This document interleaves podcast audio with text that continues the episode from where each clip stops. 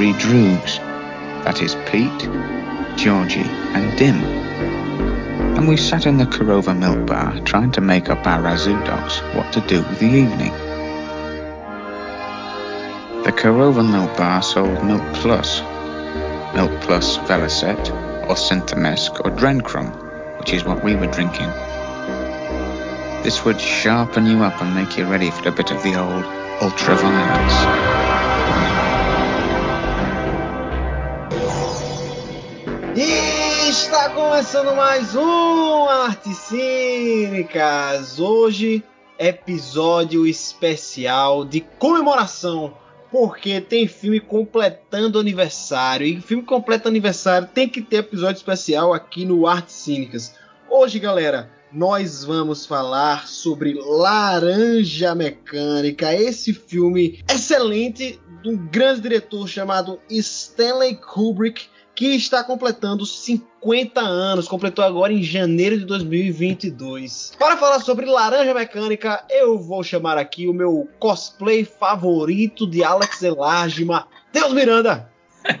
Não esperava por essa não, Luiz. Fiquei até sem reação. Ele, ele, ele tá melhorando as introduções, velho.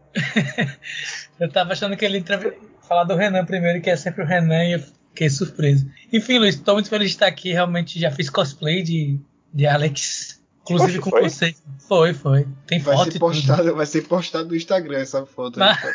na arte. Eu, eu, eu não lembrava que tinha tido isso, não, velho. É, já fiz, é fácil, né? Aqueles cosplays ser bons é fácil. Só precisa fazer o olho.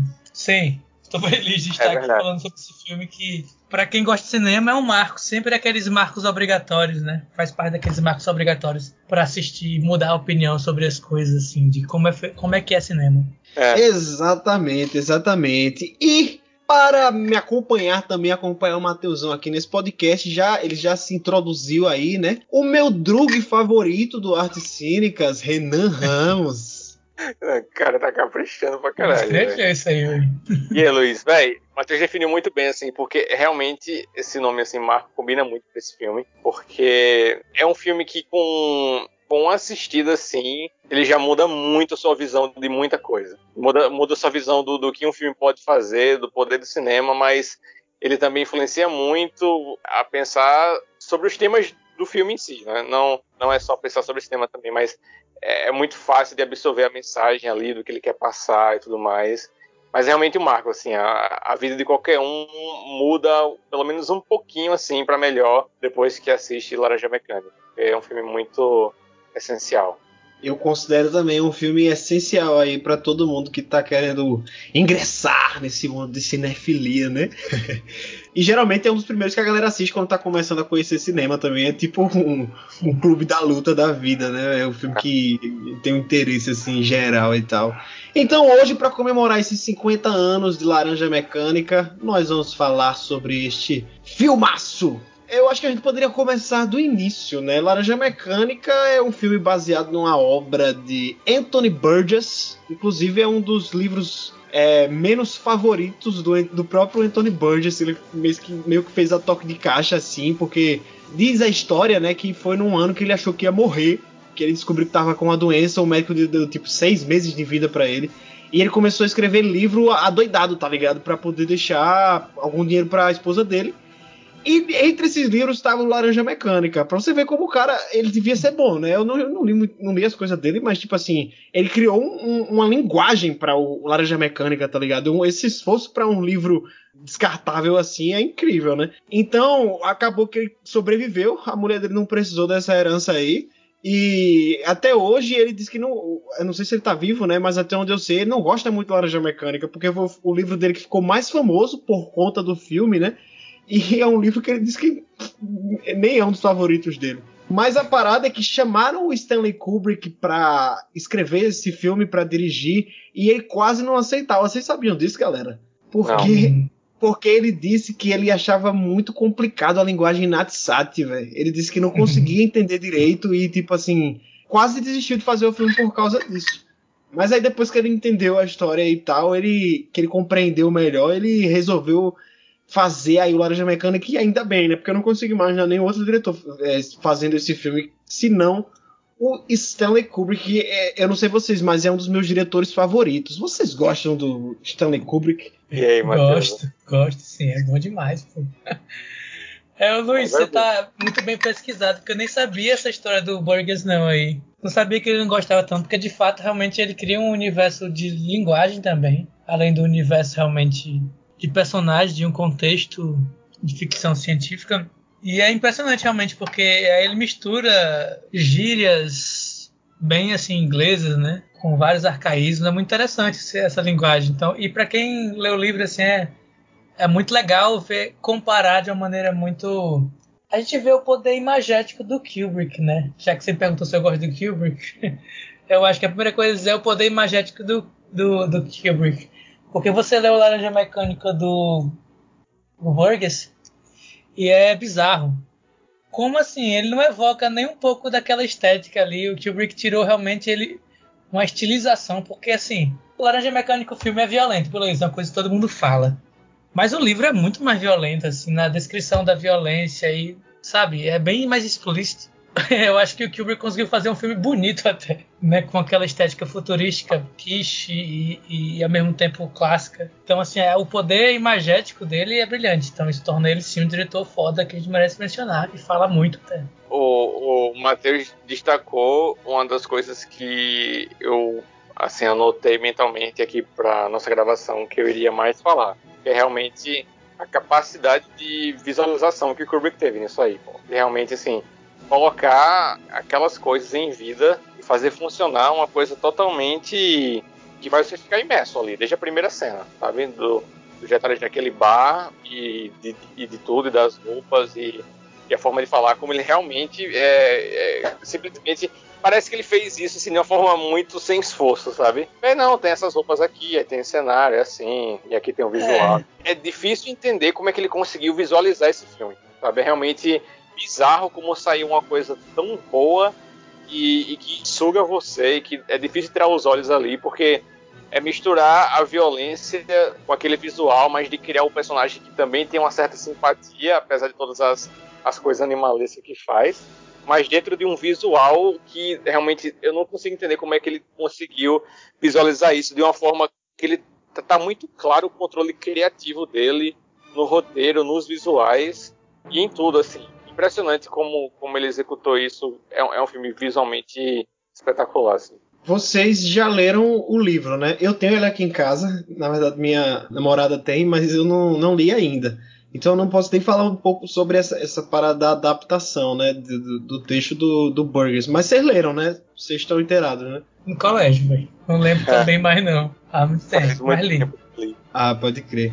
Porque tem a história que o, o Burgers ele passou um tempo fora da Inglaterra, né? Ele era britânico. E aí ele, quando ele voltou, ele percebeu que a linguagem dos jovens britânicos estava muito diferente do que ele pensava, né? Do que ele lembrava a forma que eles se vestiam também, porque foi bem na época ali da ascensão do rock and roll, né? Então a galera o, começaram a se formar tribos, né, de, de, de jovens assim que tinham uma forma completamente diferente de se vestir de outra tribo de jovens que eram os caras mais intelectuais e tal. Aí você tinha os, os, os rockabilly tinha, uhum. e por aí vai. E ele achou muito engraçado como cada tribo dessa tinha uma forma de falar que é, ele não lembrava, não, não conhecia, não entendia direito e tal. E aí ele começou a, quando ele começou a fazer o Laranja Mecânica, que é justamente sobre esses grupos de jovens anarquistas e baderneiros, ele, ele pensou em fazer a própria linguagem deles, né?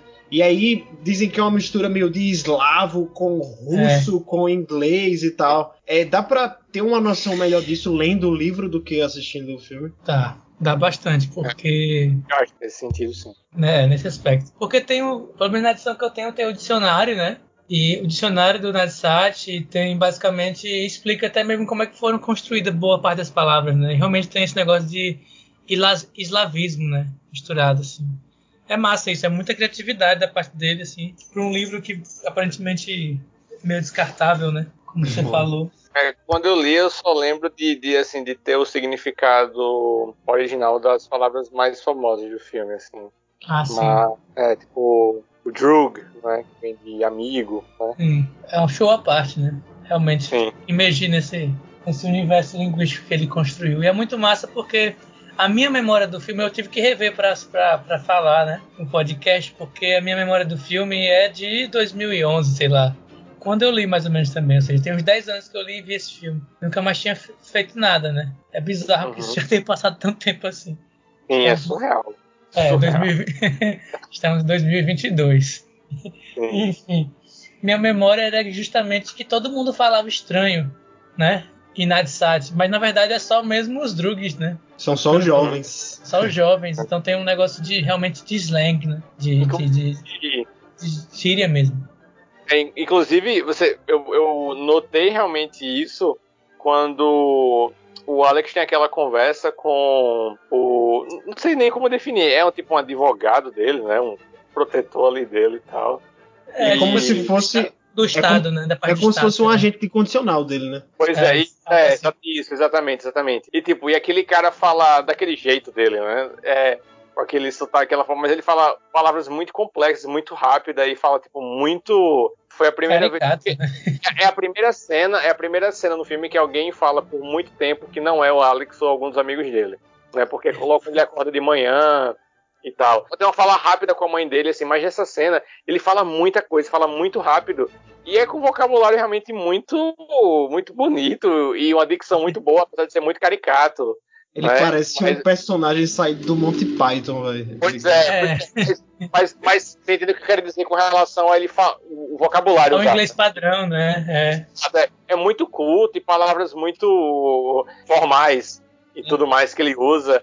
E aí foi quando eu notei isso, pô. É, eu não tinha notado realmente lá com meus 16 anos, na primeira vez, que esse vocabulário realmente pertencia a mais um grupo mesmo. E, e essas gírias e tudo mais não é uma coisa presente com todo mundo. E realmente não tinha, não tinha parado para pensar nisso. Isso é curioso mesmo. E, o Matheus, você estava falando que a tua edição tem um dicionário. Eu vi que na época em que o livro foi lançado, ele foi lançado sem dicionário de, de das palavras do Natsat, tá ligado? É, você, uhum. você tinha que se virar para entender.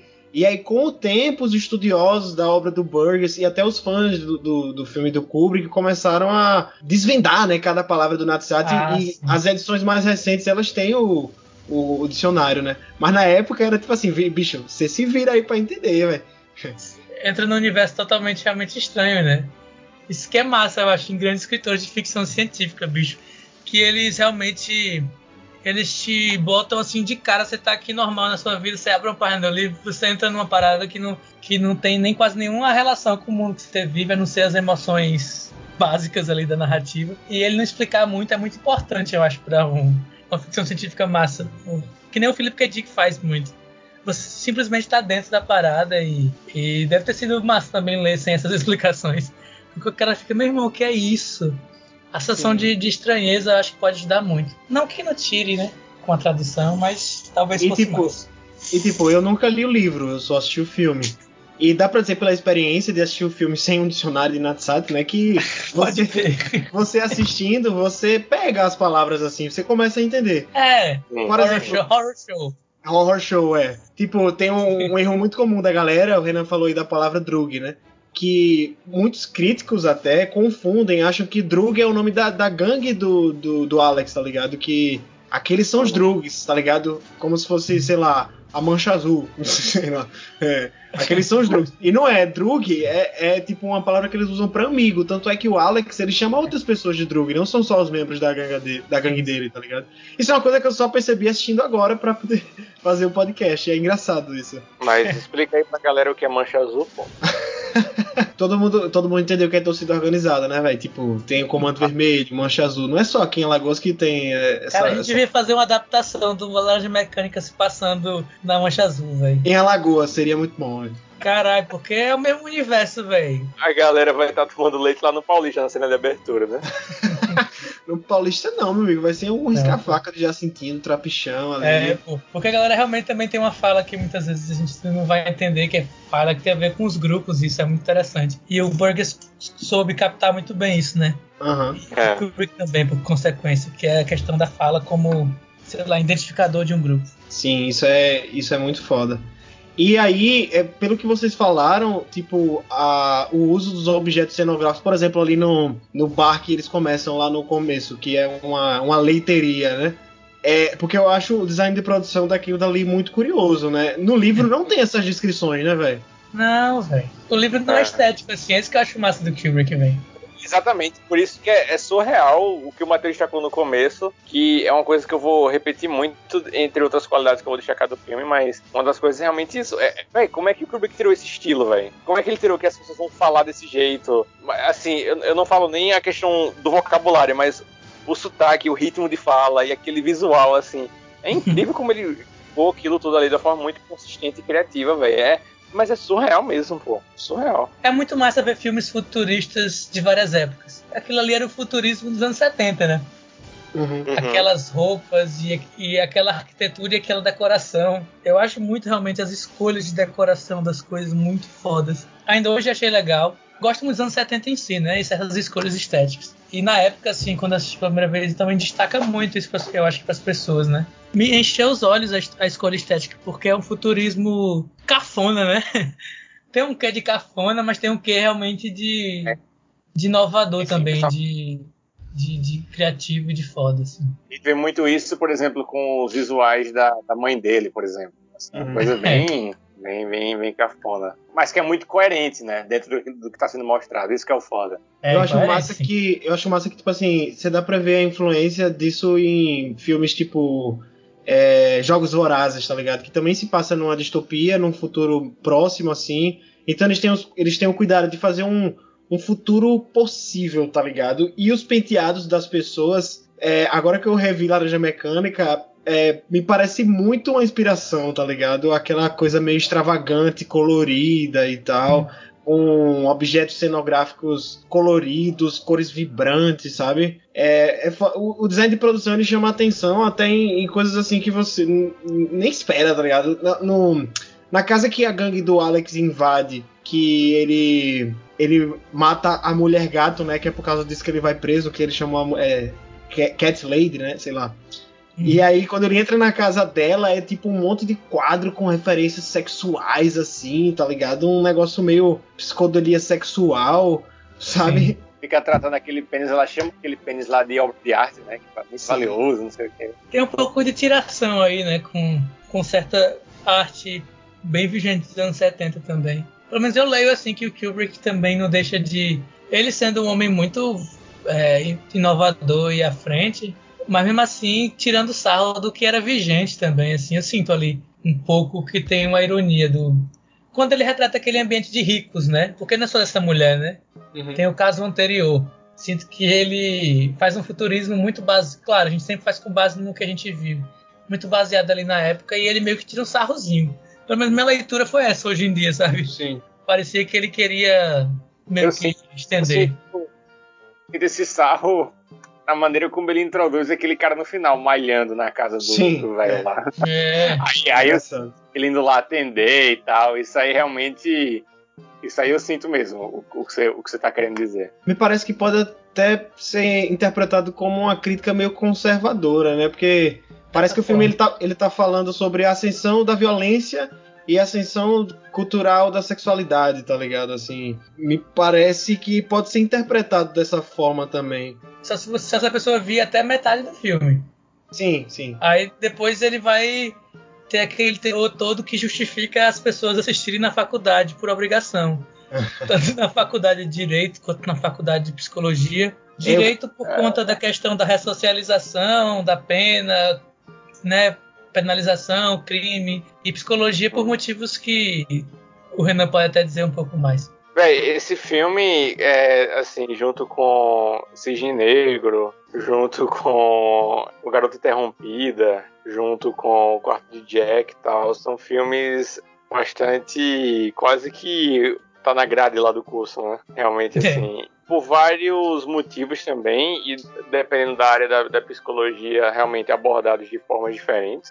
mas, mas com certeza tá, assim. Do lado da psicologia mesmo, me, me, é, me chama realmente muita atenção essa, essa questão do, de uma coisa que quebra muito argumentos aí, não é? Que, na verdade, algumas pessoas usam para quebrar argumentos. No caso do, de, dessa violência e de todas as barbaridades que o Alex faz acontecerem, mas que ele vem a partir de um lá que parece ser bem é, bem interessante, né? Assim, de pais que, que cuidam né? dele. E, e, isso, isso é um ponto que chama bastante atenção também, assim, no filme, de, de da, das barbáries do Alex é, serem de uma forma totalmente, é, assim, a princípio injustificáveis. Assim, justificáveis eu falo no sentido de por que, que ele faz isso. Mesmo. Que, que essa pessoa está fazendo isso, sendo que é um lar totalmente estável e de pessoas que claramente se importam com ele, não só os pais, né, mas aquele cara que vai lá e fala com ele, né, e cuida dele e tudo mais. E então assim, esse, esse foi um ponto que me chamou a atenção eu falo no sentido de, de, de, ver esse filme com olhos de psicologia, né? Que é perceber como esses atos violentos do Alex não têm realmente aquela, aquela origem, né? Não, não, não, e, e, nem o Kubrick, nem, nem o Anthony estão tão preocupados em trazer algum tipo de explicação para isso, no sentido de essa resposta violenta dele ser a partir de, de um, sabe, ah, de um sadismo originado disso e tal. Não, o cara vem de um lá bom, assim, um, lacramente legal, mas que o, o, o cara foi, começou a produzir é, crimes horríveis. Então esse, esse aspecto bem legal tá. Dá pra gente classificar o Alex como um psicopata, Renan? Dá, velho. Mas eu acho que além dessas desse espanto com, com tudo que o Alex faz, surge esse mérito mesmo, né? De ter claramente ali um sociopata, um psicopata, um perverso, realmente um perverso mesmo, é, no sentido também psicanalítico da palavra, não é? De ter realmente um, um claro entendimento que tem muita coisa ali que realmente não, não se aplica para ele, realmente não se aplica e de que como sofrimento, a violência, é, o estado ruim do outro é usado para divertimento, mas interessante realmente, falando um pouco da definição dele, assim, realmente, como um sociopata que ele é, o perverso que ele é. Perverso no sentido, assim, que eu falei, de esse entendimento, essa noção clara mesmo de como as coisas não, não se aplicam para ele, sabe? Que ele tem isso mesmo, de, e de até saber quando os limites são violados, mas do prazer que ele tem com relação a violar esses limites e de como entender que muita coisa ali para ele é diferente, né? Por, por ser essa pessoa. Mas esse equilíbrio que o Kubrick faz, né? De colocar isso aparentemente sem nenhuma razão, não é, não, não é esse tipo de filme mesmo que está ali para justificar o comportamento violento do protagonista, mas com, ele faz isso ainda trazendo e também, é, e também é o mérito do ator. Esqueci o nome dele aqui, é o Malcolm, Malcolm McDowell. É. E, e, também é o mérito do ator de trazer uma certa simpatia, né? E a gente fica hipnotizado pelo Alex para para o clássico também de entendê-lo melhor, de sabe realmente a, a, acompanhar aquilo que ele diz, mas que, que, que, ele traz aquela simpatia, assim, então a maneira como ele imita aquele cara da prisão, né? Aquele cara que é bem exagerado da prisão, ele imita ele daquele jeito, aquele olhar que ele tem, aquela coisa, então é, é muito espetacular mesmo, assim, como o Kubrick e o ator é, conseguiram equilibrar essa, essa forma muito violenta e doentia do Alex com mesclas assim de de um personagem interessante de ver. Então, sim, Luiz, ele é, ele é um psicopata, ele é um sociopata e ele é um perverso, porque em nenhum momento a gente vê nenhum tipo de culpa ou responsabilização, ou a consideração mesmo de como esses desejos dele, que são coisa são coisas essenciais para ele, difíceis de, de controlar, mas em nenhum momento a gente vê como a realização desses desejos põe em risco, não é, ou vão prejudicar outras pessoas, é só realmente a realização desse desejo é isso. Ele sabe que é errado, claro, ele tem toda aquela questão de, de fugir da lei, de mentir, de enganar, mas isso não impede, né? a execução não impede. Então, é um rapaz perverso, o nosso querido Alex. Sim, a gente tá falando muito já sobre a trama de Laranja Mecânica, né?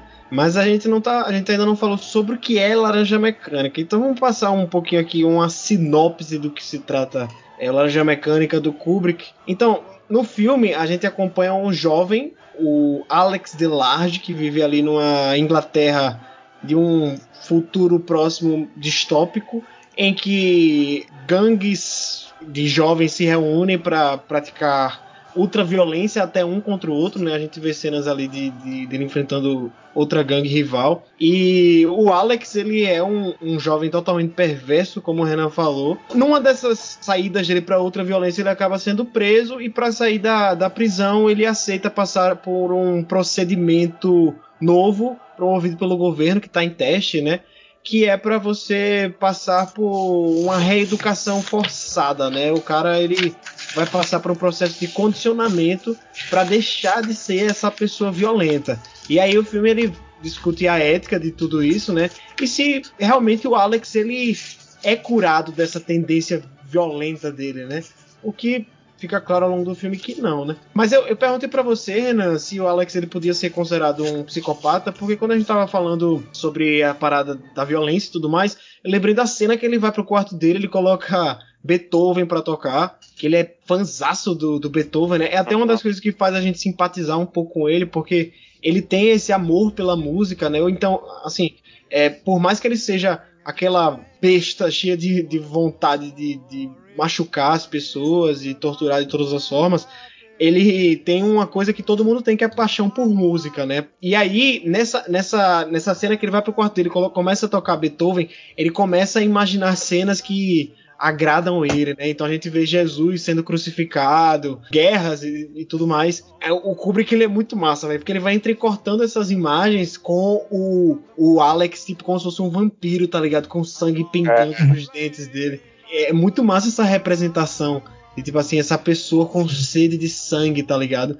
E, assim, eu já vi histórias sobre psicopatas que eles praticavam muitas coisas violentas e tal, mas eles se sentiam culpados por isso, tá ligado? Era como se fosse uma voz, alguma coisa chamando eles para que eles fizessem aquilo, como se fosse um vício que eles não conseguissem controlar, mas não que eles realmente gostassem daquilo, mas era como se fosse para suprir uma vontade que eles não sabiam nem de onde vinham. O Alex, por outro lado, ele tem plena consciência de que aquilo tudo ali é errado, é. mas ele sente prazer com aquilo e ele gosta, tá ligado? Ele é, é algo que satisfaz ele muito. Na prisão, ele, ele, ele começa a fazer amizade com o padre na prisão, começa a ler a Bíblia e ele gosta justamente das cenas que tem pornografia e que tem guerras e, e pessoas sendo mortas, tá ligado? Que, é, que tem é muito no Velho Testamento, né, e tal. Então por isso que eu perguntei se, se dá para considerar ele um psicopata, porque ele tem. É, é, chega a ser caricato, né? O quanto ele gosta de violência e tal. E Luiz, só para explorar só um pouquinho mais esse tema, esse apreço, vamos dizer assim, né? Que o Alex tem pela violência, não é uma coisa rara até mesmo com as pessoas ditas normais, né? O que acontece, não é, é que ele extrapola essa barreira, né? Ele, ele rompe ali o limite do que, do que ele aprecia, do que ele gosta, do que ele fantasia e executa. E essa barreira aí que é quebrada mesmo entre a fantasia realmente pôr em prática é, esse limite ali é, é o que separa é, algumas pessoas das outras. Né? Então, assim, a gente vê no Brasil é um local muito bom realmente para ver esse, esse apreço pela violência. É claro, não estou comparando ninguém especificamente ao nível do Alex, mas é aquela coisa do, do buscar conteúdos que falam sobre violência, de, de consumir coisas que, que mostram esse tipo de coisa, nas falas mesmo, as, as linguagens. É apoiar candidatos políticos que pregam coisas assim também. O que o Alex faz é quebrar a barreira, não é? É quebrar a barreira ali do, do saber que, que aquela coisa é errado e de só fantasiar ou falar sobre isso consumir o conteúdo não é suficiente. Né? E aí, ele quebra isso aí. É brilhante toda essa questão da violência, o tema violência, né? Dentro uhum. do de mecânica, porque realmente você deu um vislumbre aí, que a gente estava falando um pouco antes, que a violência também é tratada de. Nesse filme ela é usada como uma ferramenta política, né? Você está falando aí de candidatos políticos, né? Que mencionam o tempo todo violência. Primeiro, o primeiro fato é que a gente vive realmente. A gente é fascinado por violência, assim, acho o ser humano como um todo e a sociedade é contemporânea tem suas maneiras de expressar isso de diversas maneiras, né? Tanto é que, a, que o que é mais famoso no filme são as cenas de violência. Uhum. O que é mais memorável são as cenas de violência. Mas acho muito legal que esse ponto que você falou anteriormente também da violência, como ela é banal no filme, né? Para eles, e aí vai de banalidade da violência, a banalidade do mal, e como ele não explica, como você falou, isso é brilhante. E assim, isso tá nos melhores filmes do tema, né? Aquele famoso filme lá do. O Luiz vai lembrar o nome do filme, velho. Do austríaco, velho. Do Haneke. Violência gratuita. Tenho certeza Pronto, que é você está falando. Matheus é. é. viciado nesse filme. Não, porque Não. Ele, ele explora isso perfeitamente, né? E o próprio Sim. Violência Gratuita, ele faz uma referência à laranja mecânica, né? Quando ele bota é. os jovens do filme naquelas roupas brancas lá e tal. É total. É, tá vendo? Tipo, ele total é autoconsciente dessa, dessa tradição, né? De abordagem sobre violência que não é tão explicativa e ser algo mais uhum. sobre a sua banalidade. E aí é muito massa esse negócio da política da, e a violência, política e violência no filme, porque o Alex ele acaba sendo usado tanto para ser curado entre aspas lá, com métodos totalmente violentos e estranhos que flertam muito com o que se discutia na época dentro da psicologia, ou sei lá, do condicionamento humano. E assim, muito interessante como ele é usado como pelos dois lados políticos, né? Isso aí a gente vai depois falar mais no filme, mas a violência como parte da política, porque o partido que está no poder usa ele como um exemplo de que ó, curamos a violência, nós erradicamos a violência, nós acabamos com a corrupção, e aí depois ele ele não é de fato curado e o partido que a gente vai chamar entre aspas de esquerda, né, usa ele como exemplo de alguém que é vítima do sistema, porque isso é inclusive um tema forte no filme, né, né a questão da, da prisão e como ela não ressocializa. E aí ele é usado pelo outro lado e depois usado de novo pelo, pelo lado do governo para mostrar que ah, a gente perdoou, conseguiu realmente. Então realmente é, o filme toca muito nesse negócio de política o tempo todo e acho que talvez tenha sido uma coisa que o Kubrick fez o Kubrick se interessar, né? Ele como alguém muito ativo e muito provocador, né? Ele vê esses temas sociológicos de, de política violência, polícia, como a política utiliza a violência como parte de, dela, né? É, é uma ferramenta, né?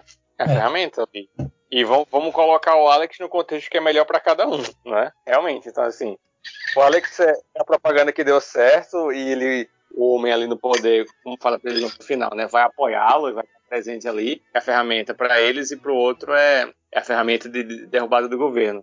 Então, realmente, é isso mesmo. Porque eu, eu realmente não, não quero colocar ninguém assim como perto do, do Alex ou tão semelhante ao Alex assim, mas existem muitas semelhanças entre a pessoa assim comum mesmo e o Alex do que às vezes a gente percebe, sabe? Porque pelo apreço da violência mesmo. Entre aspas, a única diferença é só, assim, entre aspas, só, porque realmente é muita coisa, mas assim, é só o fato de que o Alex vai quebrar essa barreira e executa, assim. Mas assim, as fantasias, o apreço, o nosso, o nosso encanto pela violência, o, a, a, forma como esse filme nos prende pelas cenas de violência e, e, o que a gente procura, o que a gente fala, e o que a gente deseja, é muito Alex também, sim, sabe? Sim. Então, assim, em termos do psiquismo, a gente não tá tão longe assim do Alex, sabe? Em termos assim do, do, do conteúdo consumido do e a desejo. forma de ver.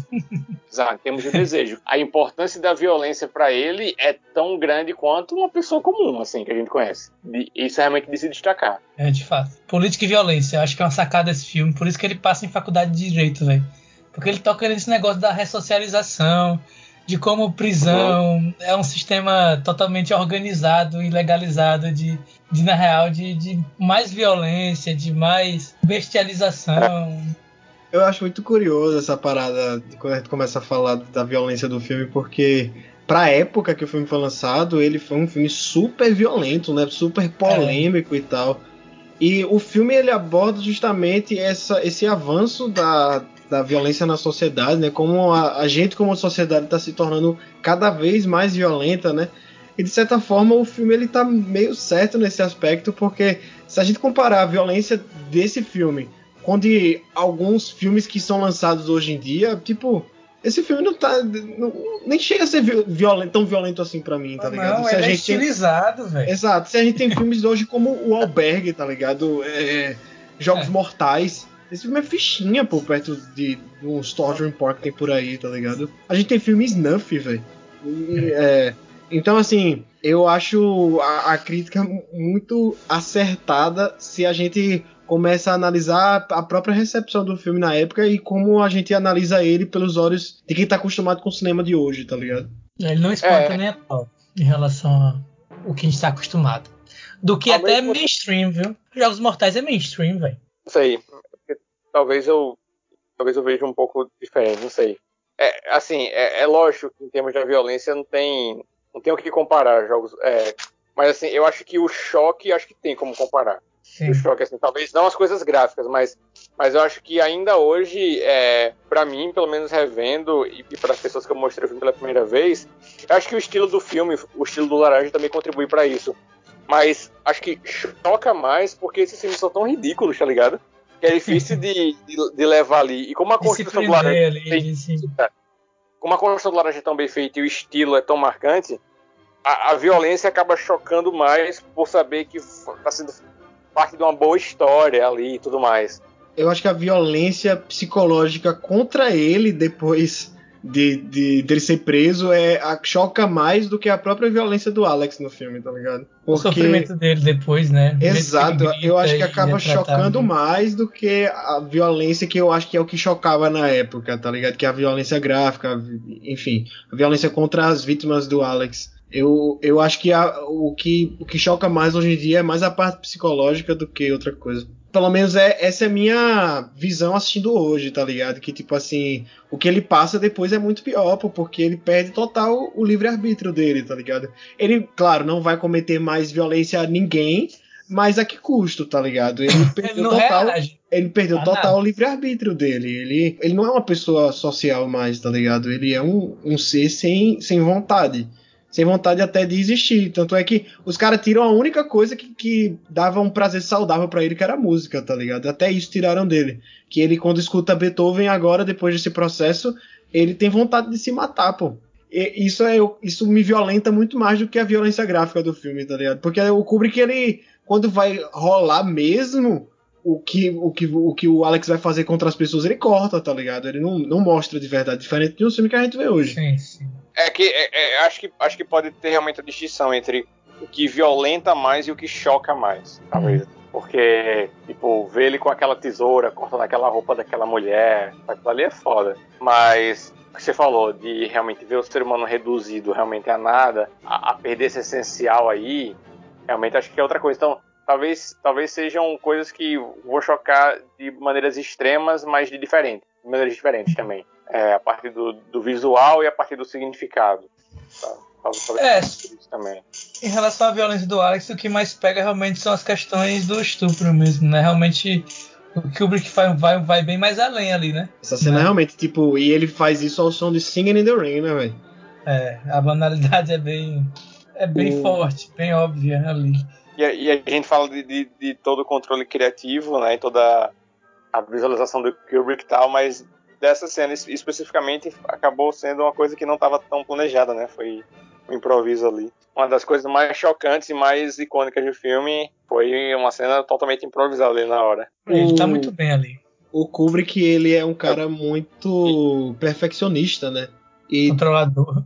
É, e dizem que ele regravou essa cena dezenas de vezes e não gostava, não dava certo. Aí eles tentaram, tipo, com o Alex cantando uma música, para ver se funcionava. E aí ele disse que a música que veio à cabeça dele foi Singing in the Rain, né? Do filme clássico Cantando na Chuva. E deu muito certo, pô. Porque você pega um, uma música alegre, né? Que é um. No próprio filme, no Cantando na Chuva, é uma cena em que o personagem ele tá feliz com a vida. É uma música sobre celebrar a vida, né? E tal. E, e aí você coloca esse personagem cantando isso enquanto tá espancando o cara e, e prestes a estuprar uma mulher, tá ligado? É muito chocante, realmente. O ator do Cantando na Chuva, o Gene Kelly, que é diretor do filme também, o Malcolm McDowell, ele conta que ele encontrou com ele numa festa anos depois do filme, tá ligado? E o Gene Kelly não quis falar com ele, pô, não olhou pra cara dele. Porque tem ódio desse filme por causa desse, da, do uso da música. Porque meio que dá uma releitura, né? E cria um, uma imagem, uma referência pra pra parada do cara, que é totalmente o contrário do que o cara gostaria, né? Porque Laje Mecânica é, também é forte, né, velho? É uma das cenas mais famosas é essa também. Então ele mexe com esse com essa imagem que as pessoas têm da música. Isso é muito bom, velho. Que é essa, essa imagem coletiva. Falando de música, velho. Música, tem que ser falado de música, né? Além da, das escolhas Sim. visuais que são fortes de Kubrick para poder estabelecer aquele universo futurístico é, peculiar pra caralho, assim. Música é muito importante no filme, né? Tanto porque o Alex é super fã da nona sinfonia de Beethoven, e inclusive isso, isso faz muito, tem muito a ver com, com a parada do filme que ele faz com a estética, né? Que é o moderno, futurístico e o antigo, né? Então ele faz isso com a, com, com a música de Beethoven, né? É a música do século XIX. Ainda hoje é, uma, é um marco de certa modernidade, assim, mas assim, para o que tudo aconteceu depois musicalmente é uma coisa antiga já, né? Relativamente. E aí ele, ele brinca muito com isso, né? No filme. Na estética, como eu já falei. E a, e a música tem isso no filme. E aí é uma coisa que acho que o Kubrick já fez bem também. Fez bem em 2001, né? Porque em 2001 ele faz a cena, a famosa cena do, da nave flutuando e tocando Tchaikovsky, se não me engano. Que é uma, uma valsazinha velha europeiazinha velha, assim, tipo. O Tom Zé chama de música de caipira europeu. e ele disse que acha isso brilhante, porque em 2001 toca uma valsa europeia de caipira europeu, né? e, e tava uma nave flutuando e tal, que ele acha isso uma sacada, e de fato é. E eu acho que o Kubrick volta a fazer isso nesse filme, né? Porque acho que 2001 vem antes, né? Se não me engano. Sim, 2001 é antes de Laranja Mecânica. Bizarro, né? 2001 ser antes. Tanto que o Alex, quando ele vai para uma loja de discos, tem vários tem discos expostos aí, tem a trilha sonora de 2001, Odisseia no Espaço lá. e, inclusive, tem, as referências aí são muito grandes, né? Porque também tem o Magical Mystery Tour dos Beatles. Tem eu um, nem reparei nisso. Tem um disco do Pink Floyd, se eu não me engano, é o Animals, sei lá. Tem, o tem... Animals acho que não tinha como ter sido, não, pelo tempo. Pelo tempo, né? Então eu tô Só confundindo, deve ser outro. Mesmo. E tem o, um disco do Neil Young, velho. O After the Gold Rush. Só, só coisa que eu gosto, tá? O, o é. Alex tava comprando lá. É. Sim. E aí ele faz muito bem isso.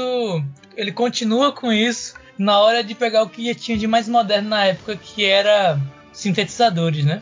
É, modulares, etc.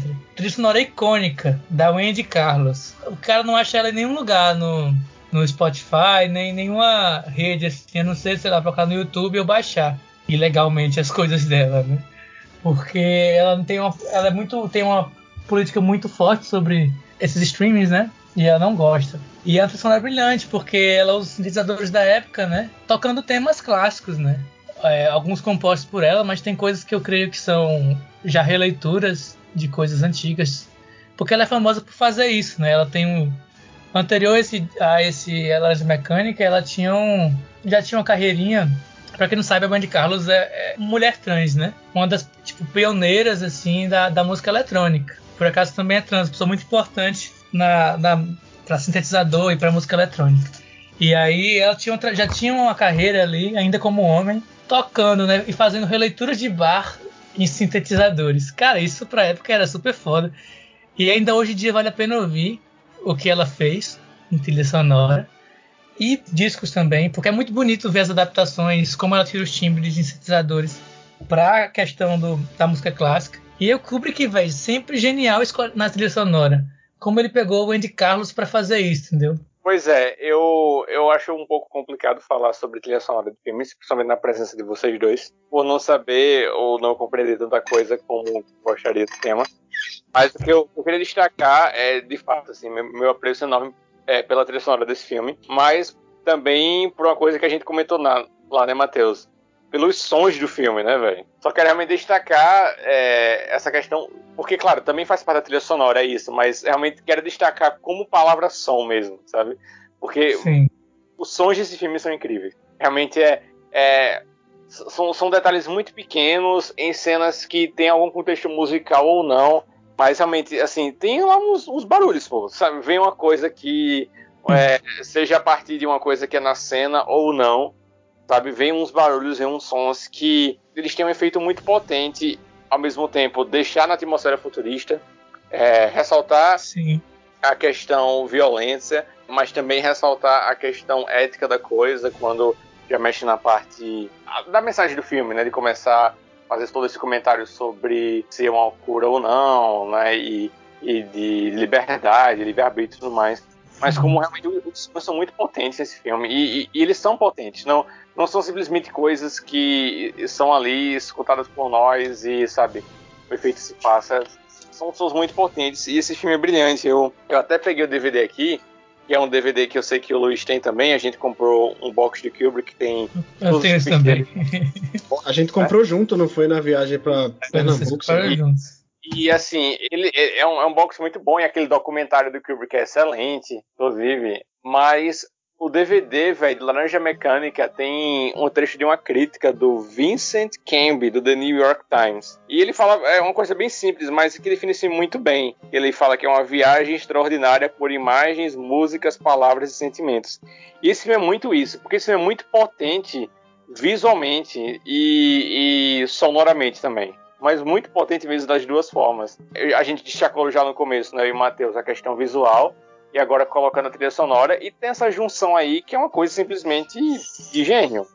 Ao mesmo tempo, passa uma mensagem e reflexões incríveis. Então, assim, é uma técnica brilhante, é uma narrativa brilhante, é um filme que deixa a gente totalmente preso e que tecnicamente é soberbamente executado. Então, assim, velho, o que falar, tá ligado?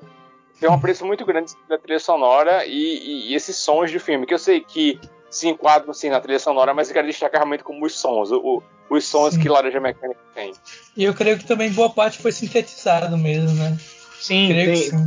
falando em som, eu lembrei muito agora de uma parte quando o Renan falou sobre como a trilha sonora se mescla com os, com os sons do filme, tem uma parte muito boa, que é quando o Alex tá apanhando dos policiais lá, que é, são os antigos drugs dele, né? Depois Isso, que ele sai da prisão. É, né? E aí, cada é. golpe do cacetete no Alex faz um tem, um sintetizador, né? que é. é como se fosse o barulho do, da batida, mas é a trilha sonora também subindo, né? E faz total sentido, porque não é só a dor que ele tá sentindo ali. O som remete muito a um tendão, né? Quando você leva um choque no braço, sei lá. Mas faz muito sentido porque a violência também afeta ele psicologicamente, tá ligado? Tanto ele praticar com alguém quanto ele sofrer violência faz muito mal para ele. E aí o, o, som, ele é usado como se fosse também o que ele tá sentindo, tá ligado? Passar essa sensação, esse desconforto. Aí é muito genial, velho. Eu, eu adoro também a trilha sonora desse filme, ela é muito marcante. É dessas que, tipo, se você escutar, você vai lembrar do filme, tá ligado? E ela vai desde de tons sombrios, como lá no início, a, primeira cena, que é um plano fechado no Alex, que vai se afastando e a gente vê a leiteria lá, né? Que é aquele sintetizador de. É muito massa. Até, tipo, umas musiquinhas mais alegres, né? Tem uma. Aquela quando ele vai pra, pra loja de discos, que é. Tantan, tantan, tantan, tantan, tantan, tantan. É muito bom, é, muito. Isso, muito aí é, isso aí é uma variação do tema da, do Hino Alegria do, do Beethoven, né? Sim, só que eu acho que é, é, só que sintetizado lá, né? É, isso. E, pô, isso é brilhante esse jogo que, que, que faz na trilha sonora, porque é o jogo que ele faz na história, né? De sofisticação versus, sei lá, bestialidade, não sei dizer. Na cena do homenagem lá acelerado, né? É muito engraçado.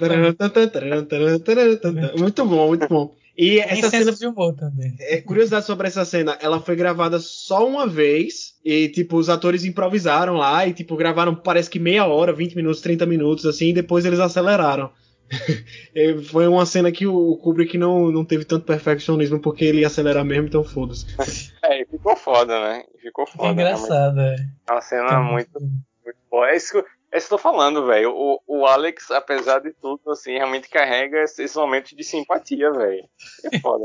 É verdade. Principalmente depois que ele sair da, da prisão, né? Porque é aí que você começa a, a simpatizar mais com a, com a dor dele.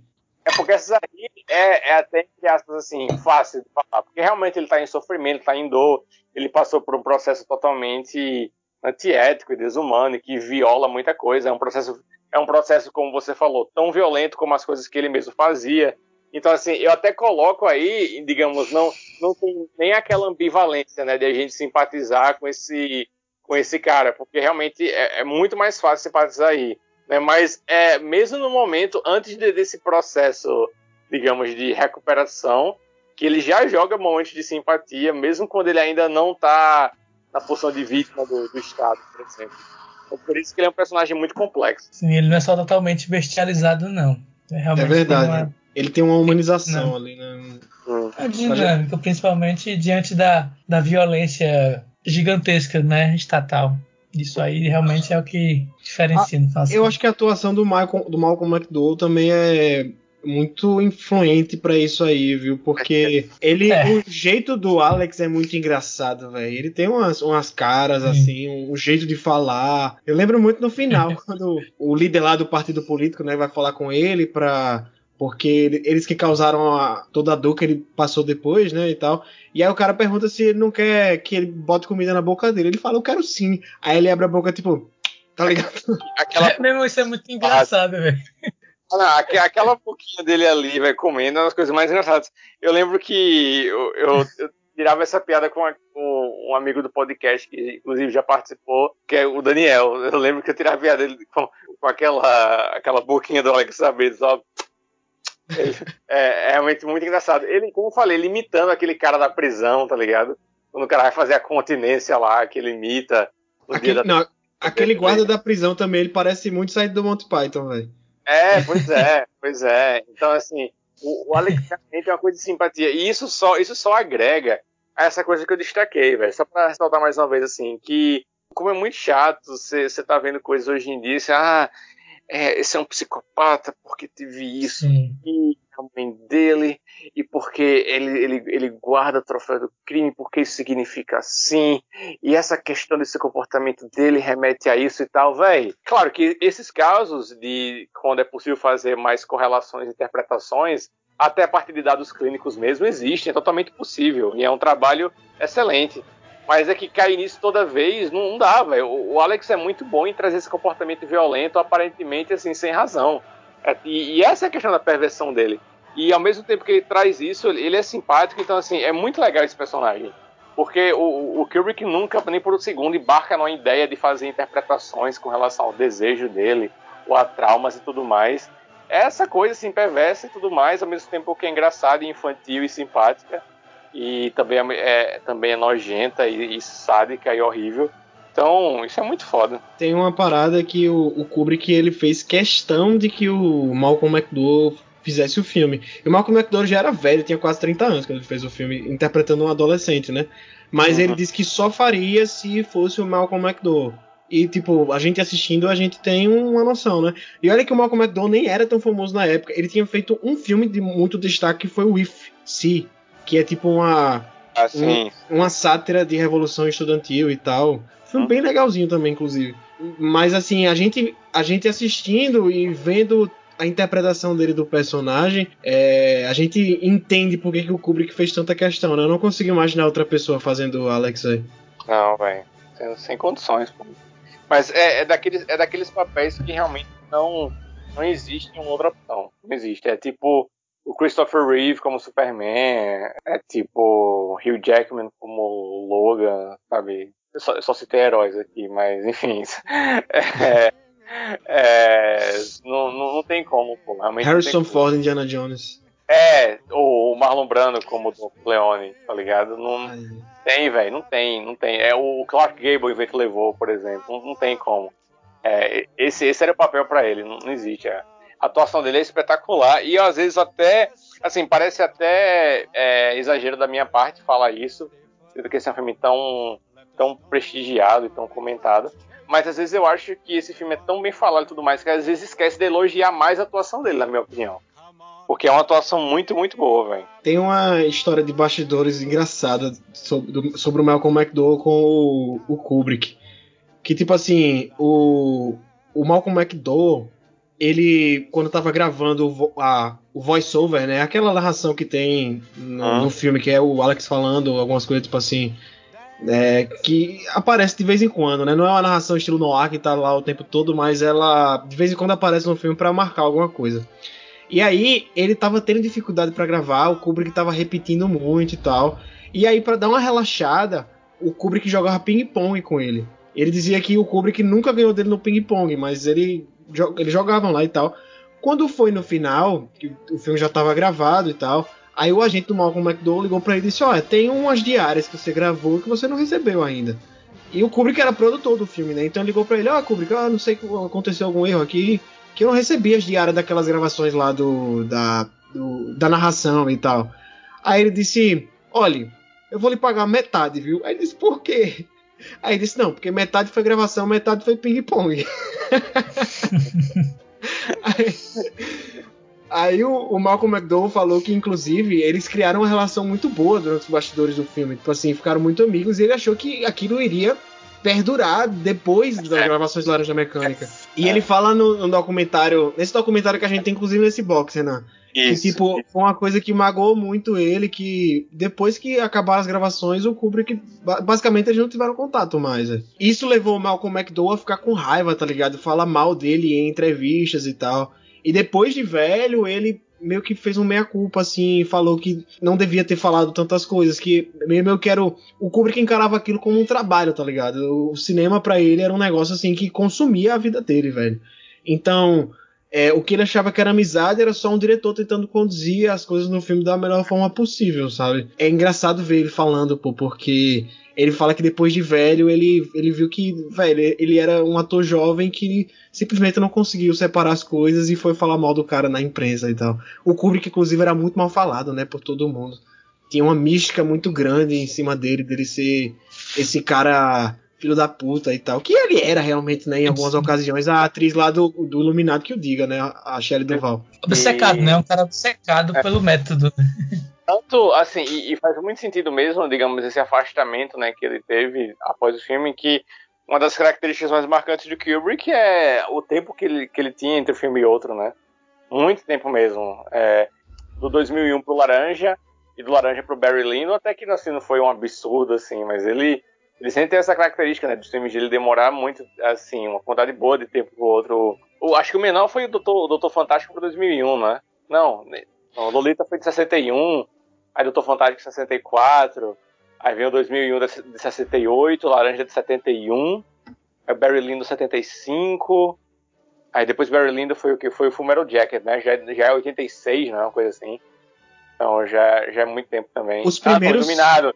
O Iluminado de 81, depois Full Metal Jacket de 87, então já é seis, seis anos. Então ele tem essa característica, mesmo, né? De, de, de durar muito tempo de filme pra outro. Mas o cara realmente era um filho da puta, assim, realmente. Os primeiros filmes dele ele, ele fez com mais velocidade, né? Até porque vários dos primeiros filmes dele foram filmes de estúdio, né? Então, assim, ele, ele recebia o projeto e ele simplesmente fazia como um emprego, né? Tanto é que depois do, do Spartacus, né? Que foi o filme produzido pelo Kirk Douglas, que ele, ele dirigiu. Ele entrou no- na metade do projeto, ele entrou pra tapar buraco do diretor que tinha sido demitido.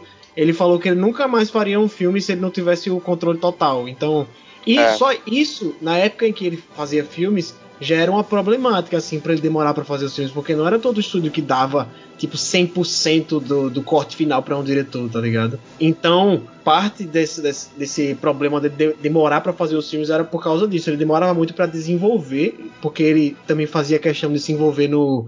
no nos roteiros, né? E os filmes dele eram muito complexos pra serem produzidos. Então, demorar na produção, demorar na pós-produção. Tem filmes dele que ele nunca lançou, tipo um projeto do Napoleão que até hoje não saiu do papel. Tem Esse é filme que, clássico. tipo assim, o IA, que foi dirigido pelo Spielberg. Foi um projeto que ele morreu e ele não conseguiu tirar do papel. O Spielberg dirigiu depois e tal. E a esposa dele falou depois que ele morreu que era uma coisa que ele se arrependia muito, assim, que ele gostaria de ter feito mais filme, mas ele simplesmente não conseguia. Doideira, É. né? É o- o- um cara que poderia ter entregado muito mais coisa pra gente, mas assim, era pra ser, né, velho? Era pra ser. É, e fez isso tudo com o Iluminado e fez uma bosta. Só um hater gratuito Iluminado aqui. É, um hate gratuito. Acabou com a vida da Shelley Duval, é literalmente diversos abusos e violências com ela. Sim. Pegou um ótimo livro do Stephen King pra fazer uma bosta. O Renan, ele é o- um dos, dos votantes lá do Fram- Framboesa de Ouro, né, Renan?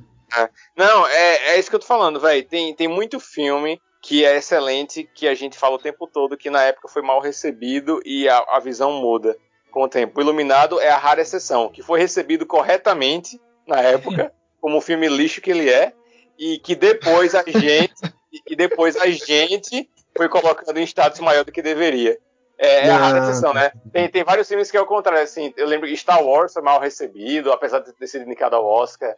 É, clássicos, e assim, vários clássicos, né? O, o Farrapo Humano do Billy Wilder, vários filmes do Hitchcock, o Rastros de Ódio do John Ford. Filmes que na época ninguém dava porra nenhuma e depois é, o tempo foi mostrando, né? Iluminado é o contrário. Foi recebido da maneira correta na época e depois foi, tido a visão errada.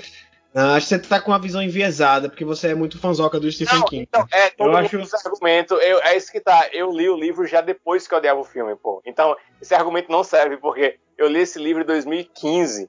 Eu vi Iluminado É, 2012. Então não, não existe isso pra mim. Não existe. Eu, é, eu não gostava do filme há mais tempo.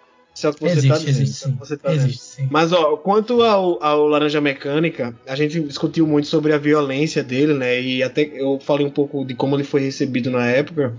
Mas é incrível o quanto o Kubrick recebeu hate na época por causa desse filme, velho. Tipo assim, o Kubrick, ele era um do- dos casos raros que ele conseguia imprimir a visão dele no filme, fazer uns filmes completamente experimentais e ao mesmo tempo ser muito popular. Os filmes dele davam dinheiro, velho. Todos os filmes, até o Barry Lyndon, que ele fez, deram muito dinheiro para o estúdio, velho, para os estúdios que ele passou, né? O Lolita deu dinheiro, o Doutor Fantástico foi, um, foi incrível, o Spartacus foi um estouro.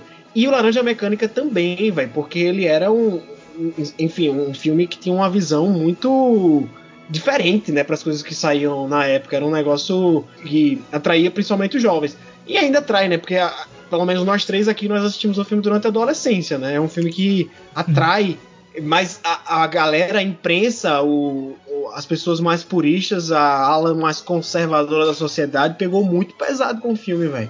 Tudo É que era sobre crime- ela também? Sim, é exato, exato. É, tudo que era crime que acontecia na Inglaterra na época, os É. advogados diziam que, o- que os criminosos tinham cometido por causa do laranja mecânica, tá ligado? Isso, É. Virou um álibi, assim, que todo mundo tirava. O filme começou a ser. é, a galera xingar pra caralho o, o Kubrick, Uhum. ameaçar ele de morte. E até que ele pediu pra Warner, ele pediu pra Warner pra tirar o filme de circulação, pô. E, e era É. um caso, acho que sem precedentes, velho, de um diretor chegar pro estúdio, ó, não quero mais que circulem o meu filme porque tá dando ruim pra mim, velho. E o estúdio acatar, né? Com certeza algum diretor já deve ter feito esse pedido, mas pra o estúdio acatar um, um filme que tava dando dinheiro, tá ligado? Simplesmente tirarem. O filme ele só voltou a, ser, a passar no cinema e ser lançado em home video depois que o Kubrick morreu. Doideira, né, velho? É, pois é. Era é realmente isso. Foi eu tanto nos comen- no documentário como lendo sobre o filme. É impressionante como o pessoal não teve nenhum tipo de pudor, cara de pau de responsabilizar o filme, pô. Por as coisas mesmo. Ó, isso aqui é culpa do Laranja Mecânica, velho. Isso aqui é culpa disso aí. Isso aí. Esses crimes aí acontecendo, é esse filmezinho aqui. Realmente não, não, não, foi, não, não foi o menor problema pro pessoal é, jogar tudo em cima desse filme aí. E é uma coisa que acontece até hoje, né? O filme Ah, do Coringa, demais. antes de lançar, a galera já tá dizendo, não, porque esse filme aí vai influenciar o- os jovens a cometerem crimes e não sei o que. É incrível como o- tudo que a- o filme tá criticando ali acaba se refletindo na, no que a gente vive, né, velho? É, é um poder que também dão pra arte de uma maneira tão bizarra. Se tivesse esse poder todo aí, acho que a artista tava mais rico do que é, viu? Porque se é tão importante assim pra sociedade, se faz tantas essas coisas aí, rapaz.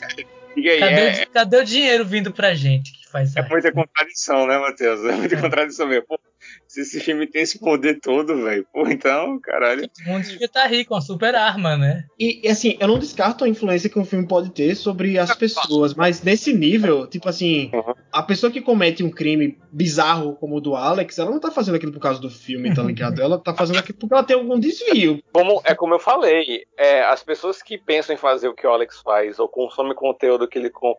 E, velho, é o tempo todo, é a maioria da população, velho. A gente ama violência. Então, assim, ninguém no mundo é, foi assassinado, ou, ou roubado, ou estuprado porque alguém viu um filme e foi, foi lá fazer. N- não é isso. É, é, é isso que é- deixa um lado muito complexo da, da coisa. Porque a gente tenta abordar problemas, questões sociais de saúde, e que são mesmo, mas é que a gente vai esbarrar muitas vezes na, na barreira singular do indivíduo, né? E que fica muito inalcançável em algumas práticas públicas de saúde conscientização e tudo mais. Essa, essa questão que deixa a coisa muito complexa também.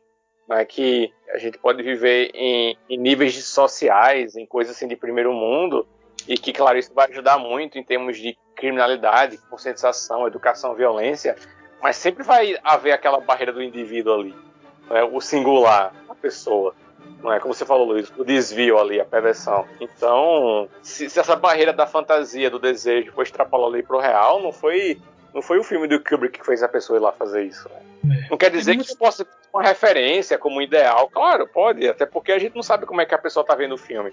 Aí seria demais, né? Seria julgar os olhos das pessoas vendo o filme, ou julgar como o filme pode ser usado, e isso aí é, é uma coisa que, que, que não vai dar em nada, só vai limitar a arte do cara, assim. Mas, mas realmente existe claramente um limite aí do indivíduo, velho, que, que o social não alcança. O próprio filme ele fala um pouco sobre isso quando o Alex está lendo a Bíblia e procurando pela Sim. parte mais violenta dela, tá Né? ligado? A pessoa já busca por isso. Não, não é o filme que vai influenciar. E a nona sinfonia, que é totalmente o. Isso tá, inclusive uma sacada do filme.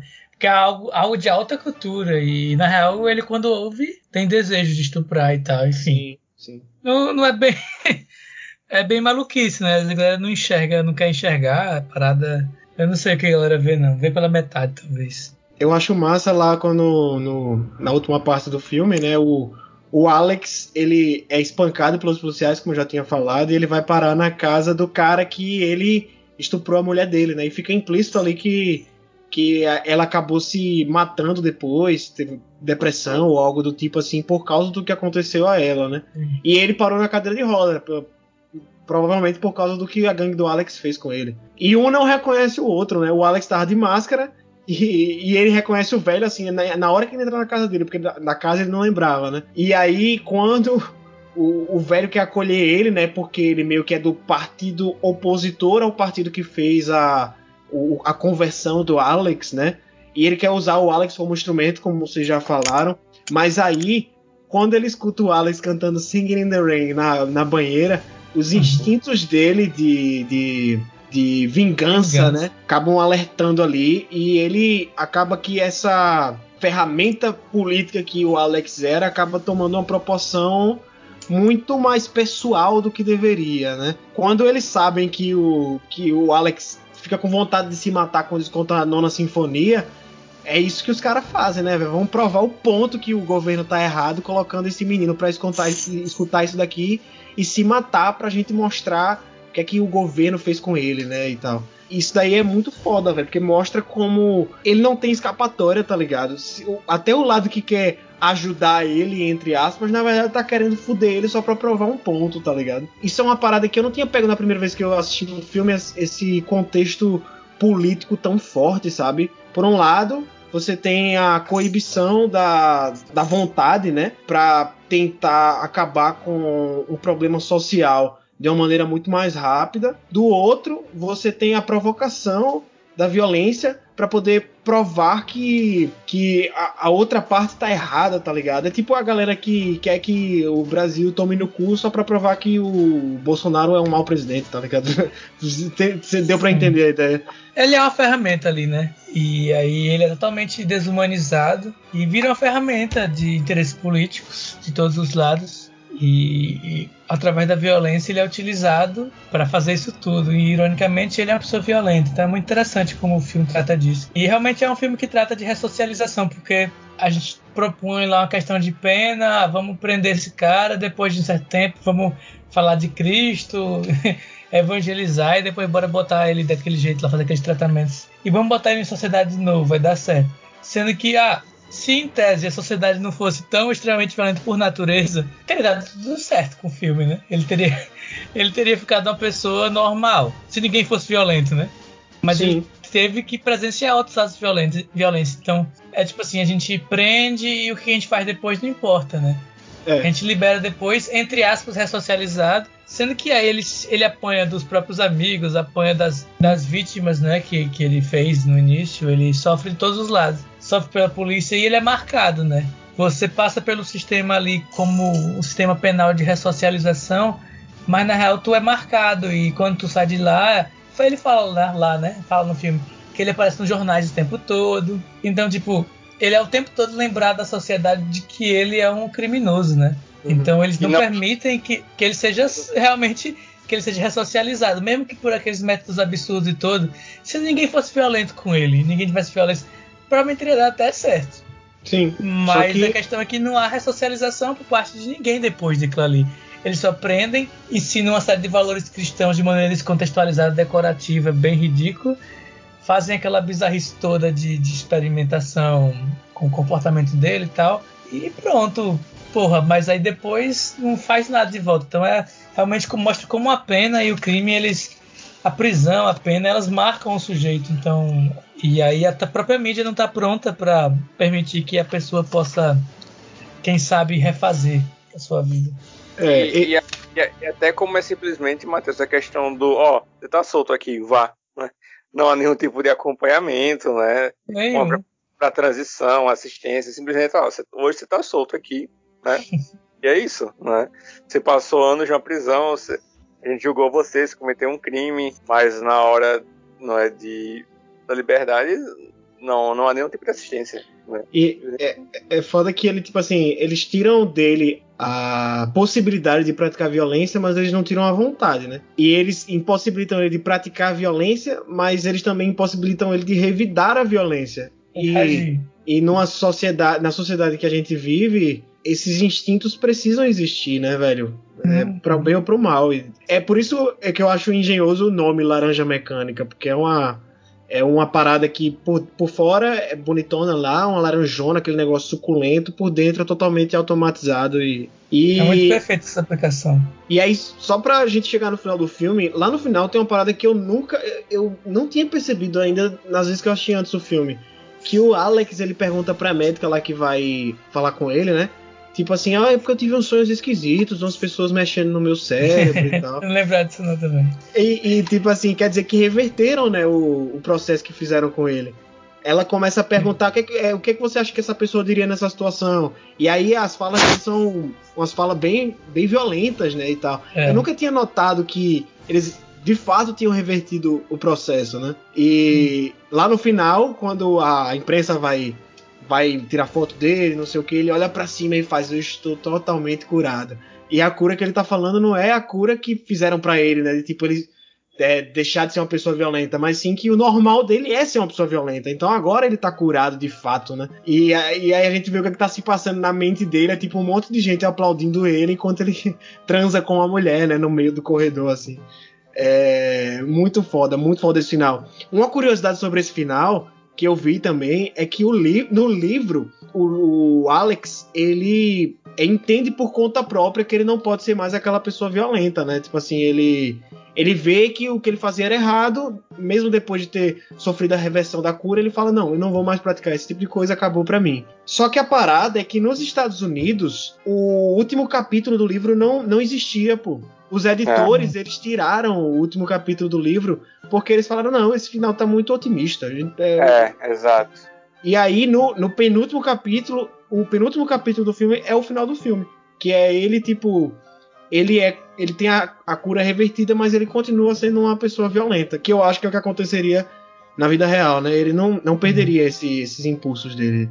E o Kubrick, como ele só tinha lido a versão americana, aí é. ele, ele fez esse final assim. Pois é, é, é, eu gosto muito da forma como ele fala. A última frase do filme ele fala: I was cured alright. Quer dizer, tava, sabe? I was cured alright. O uso do alright aí nesse é caso. Irônico, né? É irônico, é exato, porque é, é, o alright, quando a gente usa tipicamente nesse final de frase, não é tipo o, o tudo bem, é, é, é o de é, afirmação, tipo, beleza. né? É, é tipo, é de afirmação ali, ah, é aquilo ali mesmo, pô, isso aí mesmo, tá ligado? Só que nesse aí ele falou, ah, oh, Skilled Alright. Então, esse alright dele no final é muito foda. É safado, muito foda mesmo. É, muito foda. Então. E aí é massa é... que o partido que fez isso com ele, eles botam lá numa sinfonia no, no, no speaker bem alto lá, né? Uma caixa de som bem uhum. alta. Eles são tipo assim, vou te, vou te tratar bem agora. Aí ele, ele fica totalmente acobertado, né? Uhum, pela galera. Uhum. E é massa isso que eles, que eles fazem essa crítica também, porque é um. Eles pegam um, um jovem que com certeza ainda tem todos aqueles impulsos violentos, é um, é um delinquente juvenil, né? E eles vão dar todas as regalias para ele para que ele fique de boca fechada, tá ligado? E fale que tá tudo bem e tal. Isso também, isso também pode ser um, um, pode ser visto quando eles pegam os, os antigos membros da gangue do Alex e tornam policiais, né? Pegam um jovem, qualquer jovem delinquente aí e transforma num, num, num cara que, em tese, tem que ser o, cara que vai guardar a lei, tá ligado? É o. É, eles estão pegando esses jovens, esses jovens ultraviolentos, né? Como fala no filme, e usando eles a favor do, do governo. Você pega uma pessoa que está oprimindo dentro da sociedade, trazendo para o governo para ela. Oprimir de maneira legalmente. Exato, exato. De maneira legal, é isso. Que acontece com os drugs dele lá, os amiguinhos dele. Né? Exato. Eles viram policiais.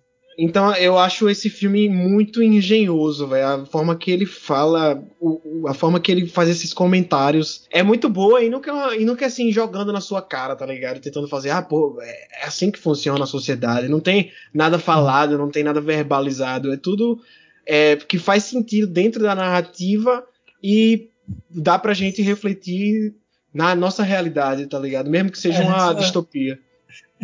A gente não tem um, nós, nós vivemos em uma sociedade. É, não, é, temos foi exatamente isso que eu pensei. Foi exatamente isso que eu pensei.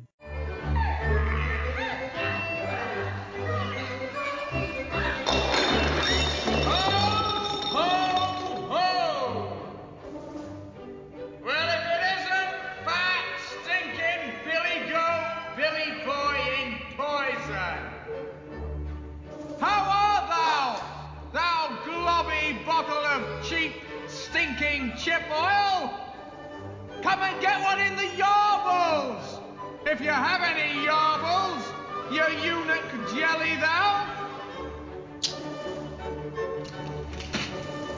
Let's get her, boys!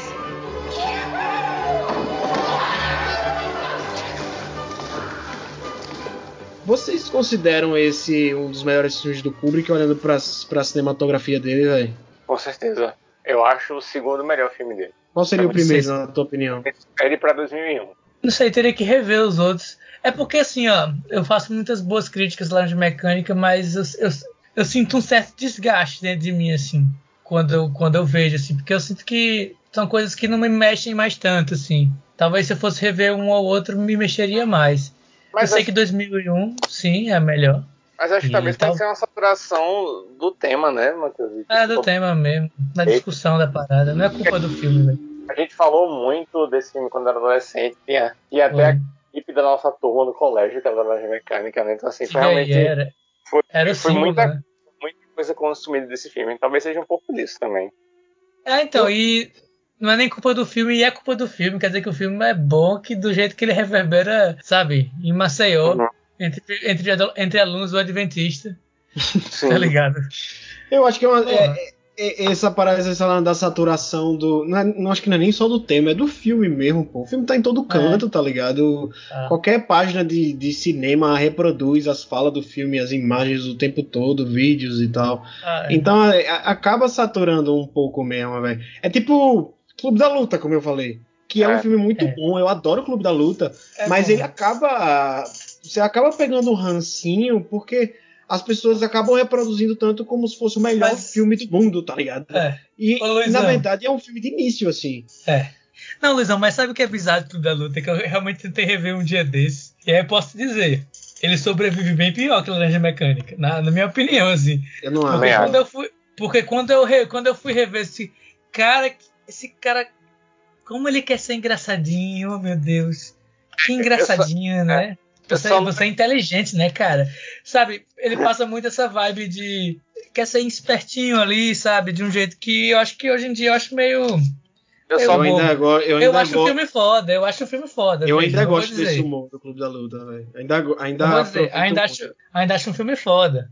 Mas assim, tipo, eu acho. Não é nem só a saturação dele, não. Eu acho que. Aquela coisa que é. Sabe, aquela coisa que é massa assistindo a primeira vez. Porque é uma experiência foda, porque ela tem um negócio meio frenético, a montagem muito divertida, né? E é descolado, né? Porque ele realmente tenta ser descolado. É um filme descolado, Uhum. de jovem.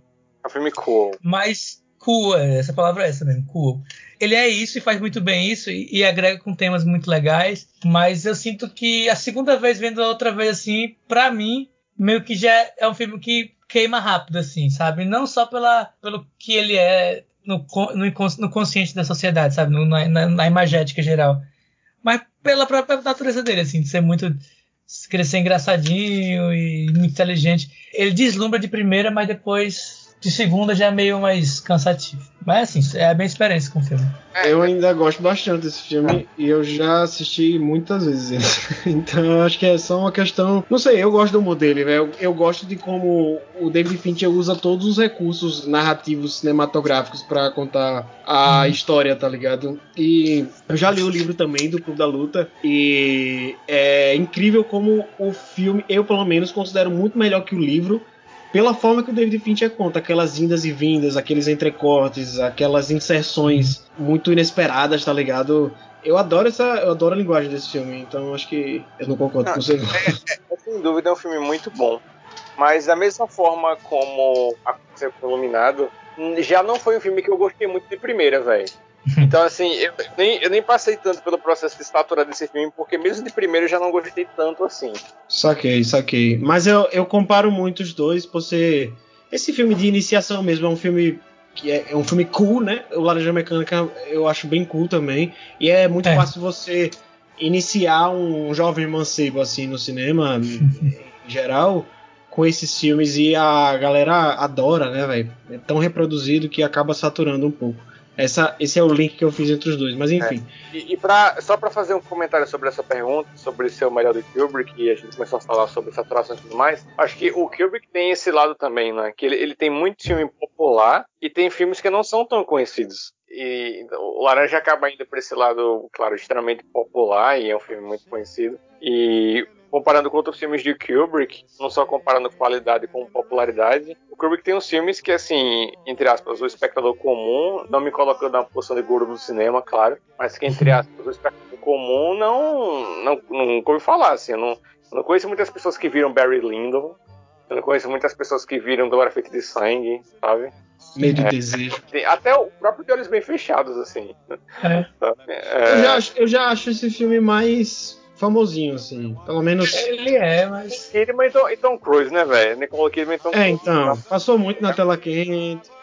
Bem maior. Mas É meio- é- ele é meio pipoca, né? Assim. eu, eu não, não coloco como uma diferença tão grande, mas eu acho que eu consigo definir e Laranja é meu segundo filme favorito do Kubrick. E Desses, desses Com- menos com- conhecidos, eu gosto muito do Full Metal Jacket. velho. É. Nascido para Matar. eu acho que esse é o que eu menos gosto depois de Iluminado. É, a gente É. tá com opiniões muito diferentes aqui nesse podcast hoje.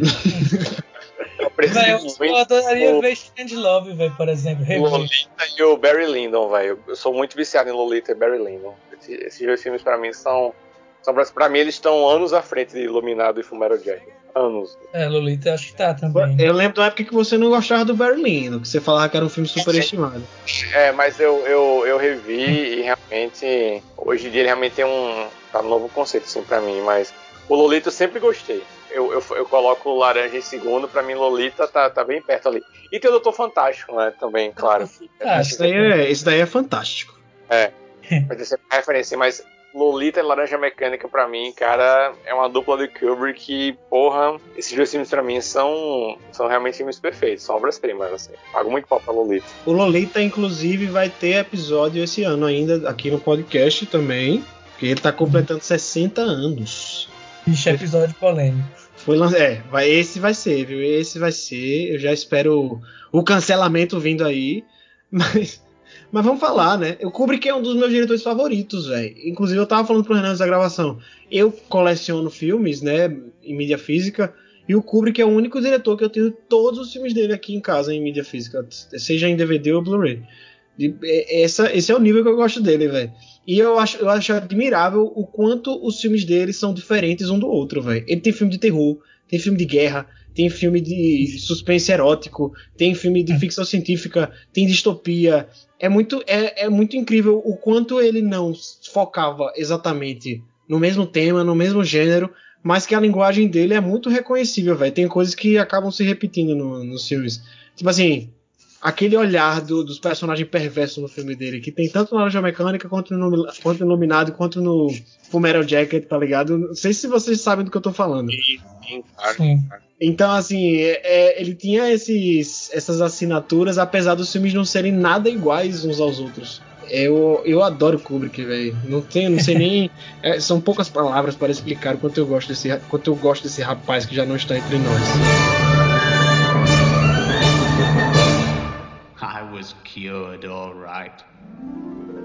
Agora, só pra gente encerrar, eu gostaria que vocês indicassem pra galera, cada um, um filme que vocês acham que uma pessoa que assistiu Laranja Mecânica e gostou, gostaria também. Seja pelo tema, seja porque acha que tem algum aspecto parecido dentro do filme, ou seja porque a, a discussão do filme é, pode conversar com esse outro filme aí. Vocês fiquem à vontade. Só uma indicação, que nem a gente fez lá no, no do Silêncio dos Inocentes. É, eu, eu, diria lá o que eu mencionei lá, né? Mas eu diria acima de tudo pra tentar conhecer a obra da Wendy Carlos, né, velho? Grande pioneiro da música eletrônica, como eu falei, e acho importantíssimo ouvir a trilha sonora e fez outras trilhas sonoras, assim. Não é cinema, mas música faz muito parte do cinema, né? Então eu diria assim, sair um pouco da regra do Luiz, se ele me permitir. Pode, à vontade. E indicar para conhecer e ir atrás da Wendy Carlos, entender e ouvir realmente os sons que ela fazia com o sintetizador. É precursor da música eletrônica e do sintetizador, então realmente é um trabalho que é muito prazeroso porque realmente ainda hoje é foda de ouvir, ainda hoje é atual e também é muito interessante para perceber o que se fazia. Eu vou indicar um filme batido já, velho. Qual? Um filme que eu vou indicar aqui é Robocop do Paul Verhoeven. ah, velho. Porque não, mas é, vocês, vocês já assistiram Robocop assim Já. depois de velhos, velho? Já? Porque é um, é, é um filme que eu, quando criança, era meio troço, assim, né? Era aquele filme da Band com os personagens Eu tinha- duros. Eu tinha medo, velho. Mas é um filme extremamente violento, que aborda esse tema da violência também. É uma ficção científica. E ele fala muito sobre a, a, a ética da justiça também, velho. Porque o Robocop é um, é um policial que ele é assassinado brutalmente. E aí ele é revivido para ser uma ferramenta do governo para julgar e assassinar outros bandidos e violentamente, velho, da mesma forma que fizeram com ele. E o cara no final, é... eu não vou contar o final, né? Mas enfim, é como se fosse esse cara que foi ressuscitado e tirado completamente a vontade dele, como no Laranja Mecânica, tendo que voltar a, a recobrar a sua humanidade, velho. Sendo um robô. tá Eu queria ligado? fazer uma, uma adaptação desse filme com o Sérgio Moro, velho. É engraçado você falar isso, porque o José Padilha fez uma, uma versão do Robocop que não é tão Sim. boa também. Aí José- a gente. Mas, se ele fizesse com o Sérgio Moro, tava certo. ô Luiz, mas também não é um lixo, velho. Eu vi esse filme, tipo, não é. Tipo, tem Não. filme bem pior. Filme Esse filme pior. é muito bom, Renan. Eu, eu achava um lixo quando eu era pequeno. Hoje em dia eu, eu cresci e assisti de novo e eu acho esse filme genial, velho. Eu tô falando da adaptação do Zé Padilha, pô. Ah, tá. É, pô. Pô, O original é incrível, eu gosto muito dele. E, e também tive uma experiência bem similar, de pra mim ser um filme mais de resenha, tá ligado? Porque é uma coisa que claramente tá passando uma coisa, um comentário sério ali. Mas revendo eu percebi que realmente tem, tem, tem ali o, o comentário dele sendo passado. Eu gosto muito da estética dele, gosto muito mesmo da, direção de arte do, do Robocop. Eu tô falando da- do filme do, do Padilha, pô. Tem piores, é isso que eu tô querendo dizer. Não, claro que tem, claro que tem. Mas é que a gente sempre compara com o original. E esse novo, parece que eles que deram dar uma mistura de. quiseram fazer uma mistura de Robocop com o Homem de Ferro, né? Que é, aquele Robocop todo tecnológico e. sei lá. hum, Eu até, até gosto do- um negócio meio Frank Miller que o José Padilha faz ali no, no filme, mas não acho tão genial quanto o original, não. E, e nem tão interessante esteticamente. Porque o primeiro, ele, ele tem até stop motion, tá ligado? Tem, um, tem umas paradas que eu gosto. E o Paul Verhoeven, ele, ele já fez outro filme que tem essa parada de crítica política com ficção científica, que é também bem legal esteticamente, que é o Tropas Estelares. E é, o Paul Verhoeven é mestre nesse tipo de coisa. Então, fica a indicação do Robocop. E se vocês quiserem, assistam também o Tropas Estelares, que eu indico que tem a, vai na mesma vibe. Eu pensei em dois filmes pra indicar. O primeiro é o Brasil, pô. Ah, boa. Terry Gilliam. Exato, tem Robert De Niro. É filme muito bom. Também tem uma distopia. Também fala de governo burocrático. E acontece a partir de um erro, né, Luiz? É, toda a trama do filme, do, de uma pessoa que acaba sofrendo por conta de um, de um erro ali, de um problema no sistema do governo e tudo mais. Então, acho que essa é uma ficção científica que quem gostou do Laranja Mecânica vai gostar também. Sim, e o, a parada da lavagem cerebral e da, do condicionamento tem, tem um, um reflexo ali no Brasil o filme também, em algum momento do filme. O outro que eu vou indicar talvez seja um pouco mais diferente, assim, mas acho que tem uma pegada que pode interessar quem foi fã do, do Alex, quem foi do Laranja Mecânica aí, que é o Assassinos por Natureza. Mas pelo uso da violência também e tudo mais. É, nesse caso é o que ele discute mais é a violência midiática, né? Que é uma coisa que a gente discutiu muito também lá no, um podcast sobre Silêncio dos Inocentes. Então, recomendo o podcast sobre Silêncio dos Inocentes também. nesse, nesse, caso, até Videodrome, né, velho? Poderia ser uma coisa. Eu pensei no Videodrome também. Eu pensei no Videodrome também. É. Cronenberg. Porque eu acho que quem gosta de mecânica vai gostar do Cronenberg como um todo. Eu também acho, assim, também acho.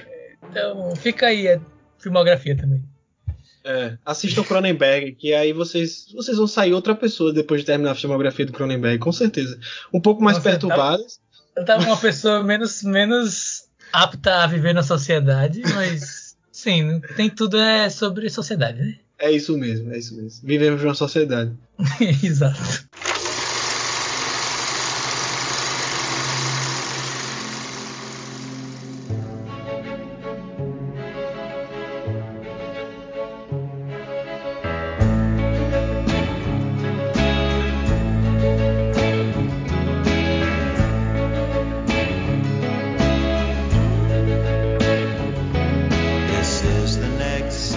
Então, gente, espero que vocês tenham gostado das indicações, espero que tenham gostado do podcast. Se vocês ainda não assistiram Laranja Mecânica e chegaram ati, até aqui, tenho certeza que vocês devem ter tido pelo menos um pouquinho de curiosidade, uma pitadinha de curiosidade para assistir o filme. Então vamos lá. Hoje ele está disponível no HBO Max, muito fácil para você assistir lá. Tem, inclusive tem o, acho que todos os filmes que o, o Kubrick fez com a Warner estão disponíveis no HBO Max hoje.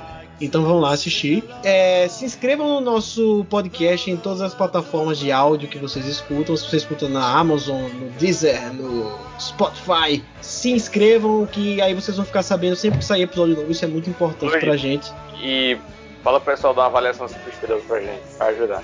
É, exatamente. Pode, avaliem a gente lá. Eu tenho certeza que vocês gostaram aí, vão dar 5 estrelas, que vocês não são mau caráter, ao estilo Alex Delage, não, para massacrarem a gente no, no, no, nas plataformas ali. Então, é, se vocês quiserem mandar mensagem pra gente também, vocês vão lá no Instagram, arroba podcast Artes Cínicas, e vocês podem mandar e-mail também pra gente no podcastartcínicas.gmail.com.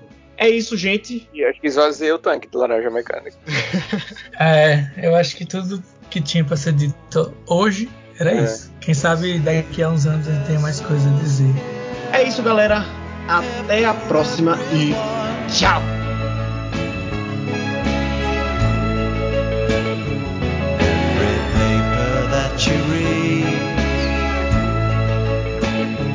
tomorrow's your lucky day. Well, here's your lucky day.